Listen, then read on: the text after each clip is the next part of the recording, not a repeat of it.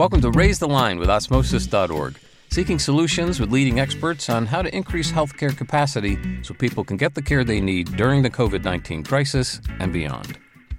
Hi, I'm Shiv Gaglani, and today I'm really happy to welcome a good friend of mine, Dr. Robert Lord, uh, who recently completed his medical degree at Johns Hopkins, capping an amazing decade of accomplishment as a venture capitalist and entrepreneur. He's currently a partner at Lionbird, where he supports digital health startups. And prior to that, he co founded Protenus, which provides healthcare organizations with risk reduction solutions. Robert's insights have been featured in Forbes, the Baltimore Sun, and many national conferences, and he has briefed the US Senate on cybersecurity threats to our nation's healthcare systems. So, Robert, it's good to see you on. Thanks for taking the time. Oh, thank you for having me. It's it's such an honor and a delight both to have a conversation with you as well as to be a part of this program today. Yeah, we've been through a, a lot together. I know uh, almost a decade ago we met at the Johns Hopkins School of Medicine, but I, I, obviously know quite a bit about you and your background. But maybe you can, for our audience, give a give them a sense of what got you interested in a career in healthcare because you had a very non traditional background going into into into med school.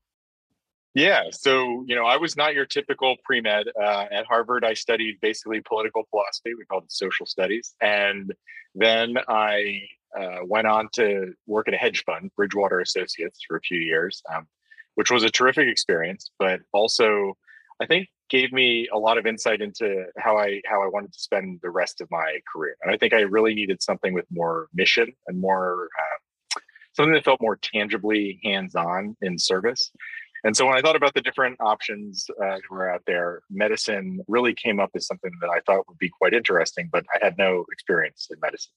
And so I, I took a bit of a leap of faith. I, I did a post-bac program, which basically like lets you take a whole bunch of pre-med classes in a highly condensed, uh, extremely unpleasant year of science classes. And, uh, and then I went to med school at Hopkins and you know once you once i really started working with patients i think the remarkable thing for me and thing that you know i feel very blessed about is that uh, this very intellectual decision to say well you know medicine seems like this great service oriented type of, of field. And also you know i wanted to take the quantitative background that I, I had from bridgewater to apply it to what i thought would be very interesting problems in healthcare. But you know that that kind of intellectual decision became one that, that just felt so so joyous and viscerally fulfilling when you started working with patients. I mean, that was the magical thing for me, uh, and it was it was very gratifying to have that leap of faith be rewarded. Uh, so that was kind of how I initially got into medicine. I'm happy to go into the well, what happened. I didn't quite get to finish med school at that time, um, but little light, life got in the way a little bit. Yeah, we're definitely going to get get into that. But um, before before we go into what you did once you started med school, even before, I mean, so Bridgewater is really well known around the world, uh, largely because their their founder Ray Dalio has written a number of pretty great books, Principles, and most recently, uh, Principles of a Changing World Order: Why Nations yeah. Fail. So you mentioned it gave you a really good quantitative background, really honed your quantitative skills, which which obviously helped in in later career, and what you did with Protenus, I'm sure with Lionbird you know, Bridgewater is also well known for kind of how direct their approach is and how they how they build teams up. I'm curious, what other things have you learned from that time at Bridgewater that maybe have helped you um, or, or, even hurt you at, in the healthcare system? Yeah, it's too bad our, our podcast listeners today can't see the grin on my face, but yes, exactly. You know, Bridgewater is a really unique place, and I felt tremendously privileged to work there. You know, while ultimately finance wasn't my personal mission, that's just not kind of where I wanted to spend the rest of my career. The colleagues that I had there and the things that I learned there were, were tremendously valuable, as you alluded to. I, I use them, you know, every day. You know, I think the the big thing to your question that that I took away and that I tremendously valued from my time, and I was fortunate to actually get to work with Ray pretty frequently, um, and he was, you know, great, uh, great teacher in many ways and, and just observing him as its own lesson in many ways as well. Is that that element of radical transparency that bridgewater is so famous for i would say that element of both really being honest with your colleagues in such a way that you're pushing them to constantly improve and also being really honest with yourself about your weaknesses and how you need to get better and also your strengths and how you can augment them. I mean that core lesson i think built the foundation of so much of the rest of my career and my leadership philosophy um, and how I like to both constantly interrogate myself and how I can do better and how I can get more aligned to the, the, missions that I have in my life and what's important to me. And then also how I can I can help others achieve their goals and and kind of coach them or assist them or mentor them or sometimes manage up uh, and and help you know help them achieve something that that's more true to who who they want to be so i think that that element of radical transparency um, is, is what was really fundamentally valuable for me totally. That that sounds uh, obviously very useful both as a as a clinician working in a team leading a team um, or just being part of a team all the way to you know being a startup founder which we'll get into now. So you know there was a pretty interesting time period at Hopkins Med where for four years in a row, two Hopkins Med students took time off to start companies. So we had, you know, Craig and David, who were two years above me. Uh, they took time off, did Blueprint Health in New York to start SimCat, and then both of them actually went back and finished finished residency. Uh, are still involved in digital health. The next year was Ralph and Mike, uh, as well as Henry from my class, who took time off, did Rock Health to start Reify Health, which has done tremendously right. tremendously well. Uh, then it was me and Ryan. We took time off, did DreamIt Health in Philly to do osmosis. Obviously, that's been uh, our, our, audience is very familiar with osmosis. And then it was you and Nick uh, taking time off to do DreamIt Health Baltimore to start Protenus. So uh, I don't know what was in the water at Hopkins those days, but how we got to know each other pretty well. Um, you've come a long way, and we've been very proud to see the progress that you and Nick made with Protenus. But for our audience that doesn't really know much about uh, Protenus or or cybersecurity in healthcare, can you tell us about the origin stories as well as kind of what the last decade or so has has yielded for Protenus? Yeah, absolutely. Obviously, a topic I, I enjoy talking about. Um, so my my good friend and co-founder Nick Culbertson and I were both in medical school in the same class, a year below you, I think, Shiv, at the time. And we were doing this research project, essentially looking at electronic health records. And long story short, what we began to realize in what originally was more of an academic research project was that health systems had enormous risks from a legal compliance and safety perspective across their their very large systems. You know, there were so many things happening in electronic systems, in physical systems. And to give you some examples, some of the things that we tackle at Protenus are things like HIPAA violations. So people looking at records they shouldn't be looking at of celebrities or coworkers, which sadly is, is very what used to be very easy in the electronic health record. Um, and obviously that's some terrible violations of patient privacy and dignity, as well as challenges like um, as we're facing in America the scourge of uh, opioid addiction, so do we see that inside hospitals with the problem of drug diversion as well. So people are using the automated, almost uh, vending machine style units that we have for dispensing drugs. Um, and they're often, you know, taking drugs that they shouldn't for either personal use or, or, resale. And so these are just two of the examples of the types of problems that Protenus tackles, but they're just two of many, many risks that exist. And what we realized was that hospitals were so overburdened with trying to tackle these risks they could really only address the, the tip of the iceberg. You know they could maybe do some random audits they could respond to complaints but there were still you know millions and millions and millions of activities tens of millions hundreds of millions of activities that were occurring that they had no way to know if they were appropriate or inappropriate. You know maybe maybe they were fine maybe they weren't but there was no way because there was so much manual labor involved in these investigations and so what we, we realized is advances in artificial intelligence had enabled systems, uh, obviously not in this space yet, but what, what we thought was possible, to look at every single one of those individual transactions say is this appropriate or in a, you know is this appropriate or inappropriate in a, in a clinical context an administrative context? Does it make sense that this person is pulling these drugs out from this drug dispensing machine? Does it make sense that this person is looking at this record um, of someone who may or may not you know have the same last name or something complicated with, that might suggest they're a family member it might just be a coincidence you know it's very hard to it's very hard to tell and while people initially thought that it was kind of an impossible task because of the complexity and scale, what we quickly found was, in fact, we could build a new gold standard for what's now called healthcare compliance analytics. Um, and I'm, I'm proud to say that, you know, health, is the, the gold standard for healthcare compliance analytics in this country now. We're very large. I'm, I'm not sure which what what I'm allowed to say on that at the moment, but a very uh, significant proportion of United States health systems. Uh, we serve um, hundreds, and, and, I think I believe now in the, the four digits of hospitals uh, across the country. So very very large number on that front. And uh, we're out there I'm excited to say, really protecting patient dignity, protecting patient safety, and importantly, helping hospitals systematically reduce their risks um, and ultimately you know, help translate that to improvements for patients, improvements for safety, and improvements to their bottom line as well. Yeah, it's incredible, incredible to scale uh, in just a short amount of time that you guys have achieved. And uh, I'm sure there's, you know, up to hundreds or thousands of health systems you've reached. That's millions or tens of millions of patient lives you've, you've helped, among other applications. So, you know, at a certain point, you know, both you and I, we've discussed this too, because we were taking leave from medical school as we were running these companies. Uh, you actually went back and finished and just graduated. And now you're in emergency medicine residency at Hopkins.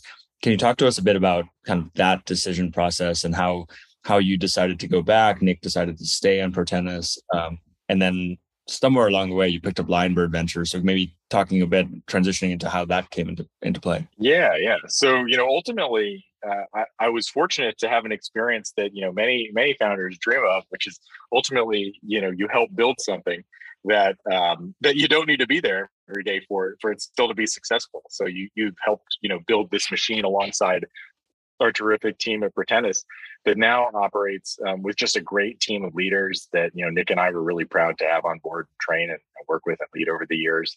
Um, and I'm also very lucky to have a co-founder who was a you know an able an able leader who when I when I left I knew I could I could trust the the company in his hands and I, I was very comfortable with that. And so not every entrepreneur kind of has this perfect confluence of events on that front, but you know those were sort of the facilitating mechanisms. Those have to be true because of course as a founder I have an obligation to make sure that I take care of my team and I take care of our mission and customers. That's going to come first. But because those things were true, I also had this real passion to to go back and pursue clinical medicine. I began to realize that while I of course love Protenus, I love the work, I love the mission, I love the customers that we serve. I did still miss uh, the laying on of hands that comes with medicine. There's something really unique to being one on one with a patient at a you know one of their darkest hours, perhaps, and helping support them. And I also felt that you know we're at this very interesting inflection point in healthcare right now where the healthcare system is is basically at its point of, of absolute breaking i think uh, but simultaneously, we're seeing advances from a technological systems payments perspective that I think have the potential to finally bend the curve of some of these problems. Now, I'm an eternal optimist. I, of course, know I've, I've been, I have the cynicism of any entrepreneur who sold to enterprise healthcare systems on how our incentives are, are rather badly mangled in our healthcare system. So I have no illusions about that. But, but I'm an optimist in that I, I do think that change is possible. And I think that that change is going to come from people who both have the knowledge of how to build entities that scale in the private sector and in other contexts as well, and who also understand what it is to have responsibility for a patient's care, for a patient's life, for that setting of, of really one-on-one interaction that sometimes we don't understand on the pure business side. You know, that's just the reality. As do, you know, does the clinical side not necessarily understand some of the business reality. So I think that um, I knew I wanted to spend my the rest of my career in healthcare. You know, that's something that's very clear to me. And if I was going to continue to do that, um, I wanted to make sure that I never, I both got back to the actual practice of clinical medicine and completed my training, as well as had the ability to maintain a longitudinal practice within healthcare. Because I think if if you're not continuously maintaining that perspective, if you're not really, you know, though though we use this analogy in you know in entrepreneurship frequently it's it's obviously a little less applicable in healthcare but kind of eating your own dog food with relation to the technologies that you're using every day and with regard to you know medical records and analytic systems and devices and all of that then then i think it's hard to to really uh, to really fully be able to to fix some of those problems. Now, obviously, there's a lot of great entrepreneurs who are fixing all sorts of different problems, and they've never spent a day uh, in a hospital outside of their own personal uh, medical needs.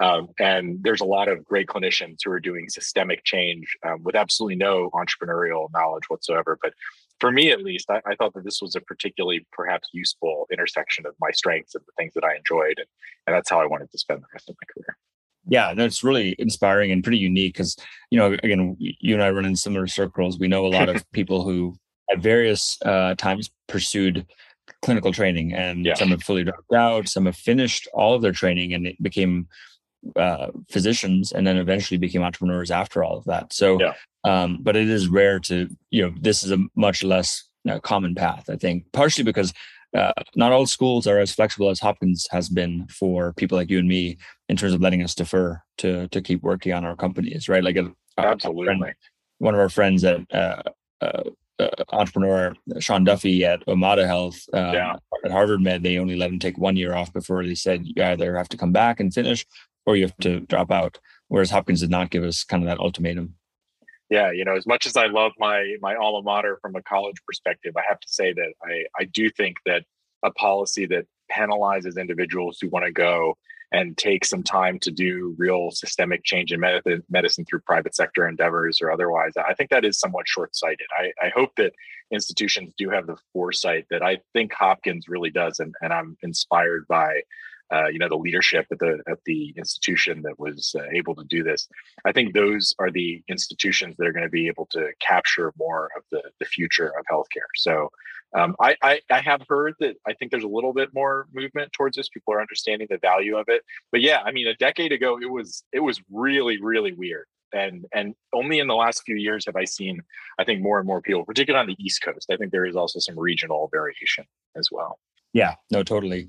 So not only did you go back and finish med school, but you were also a partner at a, a digital VC at the same time. So Lionbird, can you talk to us a bit about that and like how you were managed to be a VC while being a med student at the same time. Yes, yeah. That so um, for a little bit of background, so Lionbird is an early stage digital health VC focusing essentially on elements of healthcare that can range from the back office of compliance, billing, uh, all those things to uh, front end clinical devices that are ultimately connected to, to software on the other side of things. So really runs the gamut of everything I say except you know surgical screws. Um, we do a lot of really I, I, I, think exciting stuff. But I originally met the principals at Lionbird um, because Lionbird was an early investor in Protenus. So we had the opportunity to work together, um, we'd been on the board together. Obviously, I was chair. I, am chair of the board, and so I, I would work with uh, Ed Michael, one of my fellow partners, all the time. Um, and one of the things that I, I, really saw in Lionbird was that they were always there for Protenus, good or bad. Um, I just thought they were terrific advisors. I, I like them as people, and I was really honored when you know I said I was uh, going to be headed back to medical school. Um, that they very kindly said, "Hey, you know, we don't know what your capacity is going to be like in medical school, but we would love to bring you on um, as a, as a partner um, if you were interested." And I was extremely flattered. It was a firm I admired a lot, and we made it work. Bottom line is, yeah, there time you, you got to flex a little bit. Sometimes you're in the ICU for 28 hours at a time, and uh, you can't necessarily take as many um, pitch calls but uh, actually it works out pretty well you, can kind of figure it out if you're doing shifts and things like that uh, obviously i couldn't be 100% time on that front but we i think had a, quite a fruitful relationship um, we and we continue to have a fruitful relationship and uh, we made I led led a few investments on that front. I sit on a couple of boards on behalf of Lionbird, and and we continue to invest out of our out of our third fund, um, which has so far just just been a really terrific experience. That's fantastic. And do you mind talking to us a bit about some of the companies and problems you're most excited about solving? Um, you know, a lot has changed obviously in the last two years relative to where when you and I were med student. Well, when, when you and I first met, really a decade ago, the last two years have accelerated a lot of trends that we talked about way back then, telehealth and uh, remote monitoring. But what what gets you most excited about the next you know decade or so of health healthcare innovation? Yeah, so I can certainly speak to the two companies. Now, of course, I love all Lionbird's portfolio equally. Uh, you know, we, we we love all of our children, but there's two companies I sit on the board of that obviously I'm, very excited about. Big fan of the, the founders of the team. So one company, Phrase Health, based out of Philadelphia, essentially helps solve the problem of um, what are the interventions that we place into the electronic health record that are valuable and improve patient outcomes? So what that means, you know, anyone who's in healthcare knows that our, um, if we're using Epic or Cerner or any other EHR, we're constantly getting these alerts that say, you know, make sure to start your sepsis timer, or are you sure that these two medications don't have a bad interaction, or you know, like, did you put on your pants this morning, and you know, are you gonna go walk out without them?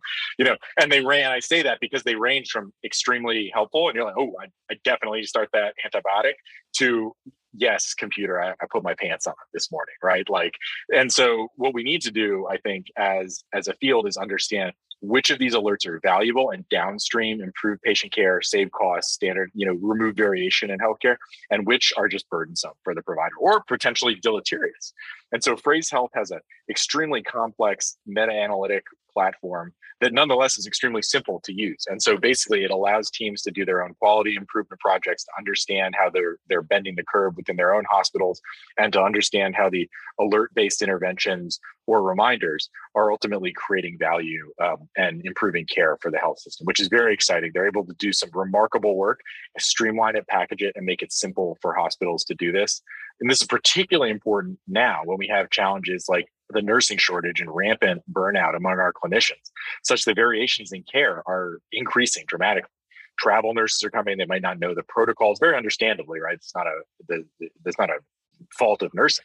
Um, but if you're moving from different hospitals all the time, how do you know which protocols to follow, which boxes to check, and all that? And then just in general, we're we're strained beyond belief now in healthcare. Anyone who's um, on the wards uh, knows knows what it's like now in health systems. Uh, it's really, really, really tough. And Phrase helps take some of that burden off and, and really improve patient outcomes. The other company that's just really terrific is a company uh, called Phantom, um, which is completely different insofar as it actually provides uh, what I like to think of as an API for the peripheral nervous system. It's a minimally invasive device that allows for um, connection to our peripheral nervous system and muscles such that we can use uh, extremely lifelike prosthetics with instead of really uh, burdensome kind of short-lived nerve-based surgeries we can use them on a more ongoing basis with much less invasive surgeries.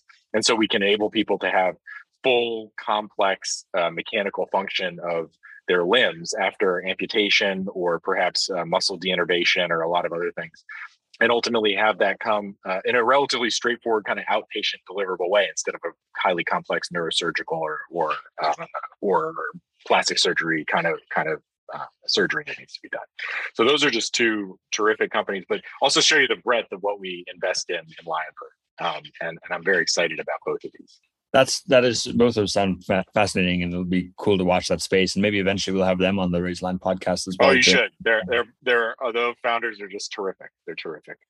Awesome. Well, it's so cool that you can wear, you know, again, you have so many different hats. You're entrepreneur yourself, obviously still involved with Protenus as chairman, investor. So you get to see all these other companies share your lessons and and you know, not have to be the main operator across these different companies and then obviously clinician. So turning back to clinician mm-hmm. you know you're, you're we're recording this a month into residency. You chose emergency medicine.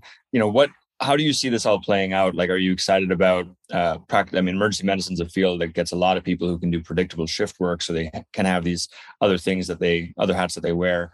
You know what would your ideal be knowing that you know in five years ten years things could totally look different? Um, but right now how are you envisioning the future yeah, no, I mean, I was I was just so honored to um, to be accepted to the Johns Hopkins Emergency Residency Program. Obviously, they they took a risk on a very odd looking resume. I don't I don't think there's too many candidates that uh, pop out as, as this strange. You know, is, is, I'm I'm very thankful for Dr. Linda Regan uh, and the rest of the leadership team, like Gabe Kelen, our chair, who were extremely supportive, continue to be extremely supportive, um, and, and kind of rolled the dice on a, on a weird, much older candidate. So, um, but you know, when I think about how I want to focus this time, obviously, you know, I'll continue my longitudinal engagement with the companies that I work with. I'll, I'll continue that investment. But of course, um, you know, when you're treating patients, you you got to keep your you got to keep your patient care first as well.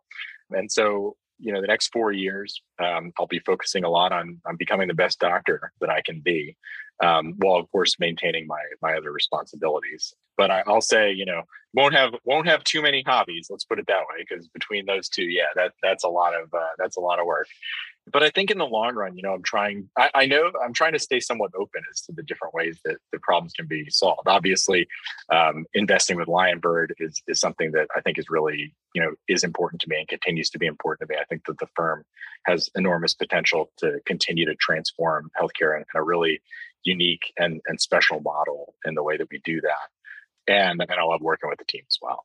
And then I, I want to make sure that, as I mentioned earlier, I continue to intersperse that longitudinal clinical work uh, as well. I think that you know emergency medicine is is particularly excellent from the perspective of the fact that we do shift work in emergency medicine. And so, you know, when you're on, you're on. When you're off, you're off. And so you have a bit more of a predictable schedule. Now, of course, the cost of that is. You know, you might be working a bunch of overnights. You might not necessarily have the, the best hours in the world, but that predictability um, is probably the reason why, if you look at entrepreneur, a lot of entrepreneurs and investors who are physicians, there's an outsized proportion of emergency physicians because essentially it's one of the only fields where you can really do that, I, I think, effectively. But I think emergency medicine is also very exciting from the perspective of it is so much at the center of a lot of the core questions of what we're facing now with value based care as well. Because essentially all of the flaws of the healthcare system become reflected in the emergency department, right? We've got bounce back because we're not longitudinally caring for our patients. They're coming to the emergency room. When we've got individuals who don't have primary care, um, and they have an illness, they're coming to the emergency room. When we have massive staffing issues across the hospital and the whole hospital's backing up because we haven't yet figured out our operational workflows, where's everyone going? Stand in the emergency room, right? And so you you are right at the nexus of all these problems. But to me, the problems that our healthcare system faces are the are the fuel that shows me where the opportunities are too. And it's my passion, which which it really is, is how do we improve healthcare? How do we solve these big problems one problem at a time and, and tackle them? I, I don't think I want to be anywhere other than that. That's awesome. That's really exciting. And again, we have a lot of friends who've gone into emergency medicine. We've had a lot of them on the podcast because, as you said, it's uh, it's it's a field that's well suited to wearing other hats. Um, Plus, it's just super cool. I mean, emergency medicine. yeah, it's a I mean, for, for, people who like risk and adrenaline, it's it's great, right? Um, the entrepreneurial, uh, the entrepreneurial personality, I, I, think, is is inevitably attracted to to the emergency medicine side. But also, you know, it's just a privilege to care for such a diverse patient population. People are coming from all walks of life, all sorts of situations, and to be there to support them in their hour of need is a is a really unique uh, and special honor, honor and privilege too. I'd be remiss if I didn't note that as well. Totally, no, for sure. Um, I know we're coming up in time, so I had two other questions for you. The first is, as you know, Osmosis is a teaching company, and we care I a lot. I remember of- using it as a med student. That's awesome. Yeah, exactly. And so we um, we want to fill in knowledge gaps, and I'm curious, you know, given all the things you've learned along the way, and the fact that you're now back into practice, uh, if you could snap your fingers and teach, you know, the next generation of physicians, nurses, etc something about healthcare, uh, what would it be and why? You know, I was thinking about this um, the other day in a different context, and I think there, you know, if there was this like bite-sized morsel of something to be really valuable. Obviously, I'm not the guy who's going to have an intelligent commentary on some complicated biochemical reaction which should be taught. Um, but I think the thing that I find interesting is so much of healthcare actually does have parallels to the business world, And so far as much of our job is to help align people to the course of treatment or the next steps that are in their best interest but they might not for a variety of different reasons understand or accept or or want to be a part of for some reason some of which are completely legitimate. Obviously we respect patient autonomy but sometimes it's just a matter of saying hey you know you may think that you want this or you don't want this intervention but let me explain how this is going to affect your life. You may not want to take this medication every day or pay for this or deal with this hassle but think about what's going to happen 10 years from now if you don't. Or you know you this surgery i know sounds scary but if your goal is to be able to hold your grandchildren in six months and help take care of them with your family, that's how you're going to get there. And when and when you help, and sometimes the answer is, you know what, they're they're 100 percent right. We explored all that option, um, and and they they're you know they they should be doing exactly what they thought from day one. That's fine. Like we're not there to impose our will on patients. But so much of this is extremely analogous to the complex sales process as well. How do you understand what people really need, what drives them, what their goals are? Um, how do you understand the problems that they face in their day to day?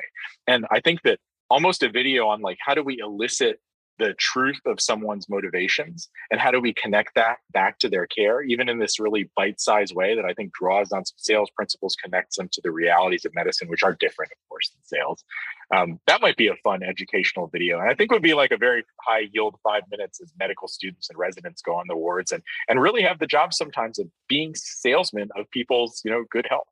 That's really that's a really good point and i agree there's a lot of parallels between just you know seeing everyone's a person and everyone has motivations and the better you can understand and empathize with those motivations whether it's hiring a, a vp of sales or selling a health system or trying to convince a patient uh, to do or not do a certain course of action that makes sense. It's persuasion it's behavior change um, so yeah I'll, I'll, take that back to the osmosis curriculum uh, to see what we can do.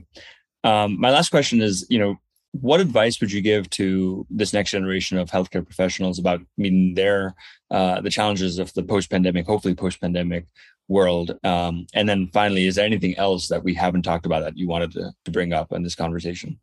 So I guess you know the to your first question, the the the reality of you know what we've faced. There's no there's no sugarcoating how terrible you know the last few years have been in so many ways. Um, I wouldn't want to say any anything other than that at some level, and it would be unfair to all my colleagues and mentors and friends who have gone through uh, what what was really really hellish. It was it was really horrible, and there's not not a lot of words that can quite articulate some of the despair and burnout that was created by a very complex set of medical, social, political, legal issues that we saw but ever the ever the optimist i do like to think that you know in tragedy sometimes comes opportunity. And i think that what we saw in the last couple of years is people did start to realize that there are a lot of things that are unsustainable and there are a lot of things that can help transform um, the future of medicine. People actually started to realize oh telehealth can make a big difference right? That's the classic example. Now we're retrenching a little bit there but i think we did see a lot more of that. We're starting to understand that healthcare workforces are just not going to put up with some of the behavior that i think they've been forced to put up with because it's that's the way we've always done it. Um, i think systematically um, we are over overtaxing and overstressing our healthcare workforce uh, we're putting them in ethically challenging positions where they're just part of this grinding, misaligned set of healthcare incentives that they have to find the best possible outcome of a bunch of bad outcomes. I mean, any clinician who's listening, I'm sure knows uh, the types of things that I'm talking about. And I, I, won't go into too many examples, but fundamentally, sometimes it can feel like you are a cog in a heartless machine that nonetheless is supposed to be delivering patient care to people. And that's a terrible paradox to feel, I think, as a clinician. And so what we're seeing is, you know, technologies that actually could finally start to say, we're going to take all this busy work off your plate. Like, why are you doing all this extra documentation and clicking all these boxes, going through paper, sending a fax, which we still do all the time. Someone just recommended we send a fax now. Like, I don't, I don't um, and it still happens, right? Uh, or, you know, how are we taking innovations um, that we have built like you know ever expanding ehrs and finally leveraging the data in that to build more advanced diagnostic systems instead of just you know constant billing entry systems right? How do we take all this data and turn it into actionable both insight and then ultimately true transformation of these systems right? And so what i would tell people is yes it feels bad. There's a lot of bad right now but I think we are at a transformative point in healthcare where those who want to take up the mission and run with the baton of, of you know that we're lucky to have from generations before who fought all these different fights with all the respect in the world to the clinicians and innovators and leaders who have been fighting this you know, much longer than than you and I have. But this is a time when you can make a real difference. The inflection point is there. And I am absolutely confident that the next couple of decades are going to bring exciting transformations in healthcare. Uh, and some are going to say, Robert, it's very naive. Nothing's ever going to change. But you know, we are in the business. You know, you and I show telling people who tell us stuff is impossible uh, to you know go shove it and then show them what we can do. And I think that I hope more people, whether you come from the clinical side or the entrepreneurial side, or you're thinking about one of these hybrid careers, um, which I of course would recommend. But boy, is that a lot of school and effort. Um, uh, you know, if that's something you're interested in, go for it. Don't let some of the despair that very logically trickles in by the way stop you from from being a part of that bending the curve uh, and, and perhaps for this podcast today uh, raising the line. Well, that's incredibly motivating and uh, and well said. I, I agree. I'm trying to find more sources of optimism and i think one of the key pieces of advice I would give people is surround yourself with people who are optimistic. Absolutely. Who lean towards optimism. Not not irrationally optimistic, but rationally optimistic. And you know, obviously if if anyone's feeling despair because of healthcare, climate change, pandemics, political divisiveness, you know, reading people like Steven Pinker, um, Naval Ravikant, and um, uh, I mean, even Elon Musk is pretty optimistic about the future in ways that most people are not. Uh, I think is a really helpful thing to do. Uh, anything else, Robert, before we let you go? I know quite busy with resumes. No, no, absolutely. This was uh, it's you know always such a delight to to catch up with you, Shiv. Um, and you know, congratulations on all your success and the wonderful success of osmosis. I remember when it was an app on my phone, and we you know were sending you bug reports directly, and now it's just this wonderful transformative tool for the, that uh, medical education system. So, gosh, I, I applaud you and your team for that. Um, and and no, I just have thanks, and I have thanks to everyone who listened to this. And I hope there's a little piece of this that, that might have resonated with someone. And if you're listening to this, also, you know, feel free to reach out. You've got great company ideas. If you know of people who are interested in investing, or if you're someone who's thinking about combining these two careers, it's kind of a small world. Um, and we all try to help each other and lift each other up. Uh, and we have each other's back. So you can you can reach out to me. I'm at robert at lionbird.com. I'll give you my direct email address. How about that? and I'll give you uh, everyone uh, Robert's cell phone number in case they want to reach him too. But I'm yeah, I'm maybe maybe not that one. Maybe I, I, I, get like still get even even in even now as a resident, I still get call sales calls for Protenus. well, Robert, thanks so much again. I'm Really proud of what you've achieved. Um, I'll, I'll vouch for anyone who wants to reach out to Robert via his email address, not cell phone number. That he's been extremely helpful to me. I've shared, I've sent a couple of people uh, who are interested in in doing similar things where he's done his way as well. So definitely take take advantage of that, knowing that he is a resident. So be be be judicious about that outreach. But uh, again, Robert, thanks for everything you've done. Uh, thanks for raising the line. And with that, I'm Shiv Gaglani. Thank you to our audience for checking out today's show. And remember to do your part to flatten the curve and raise line. We're all in this together. Take care.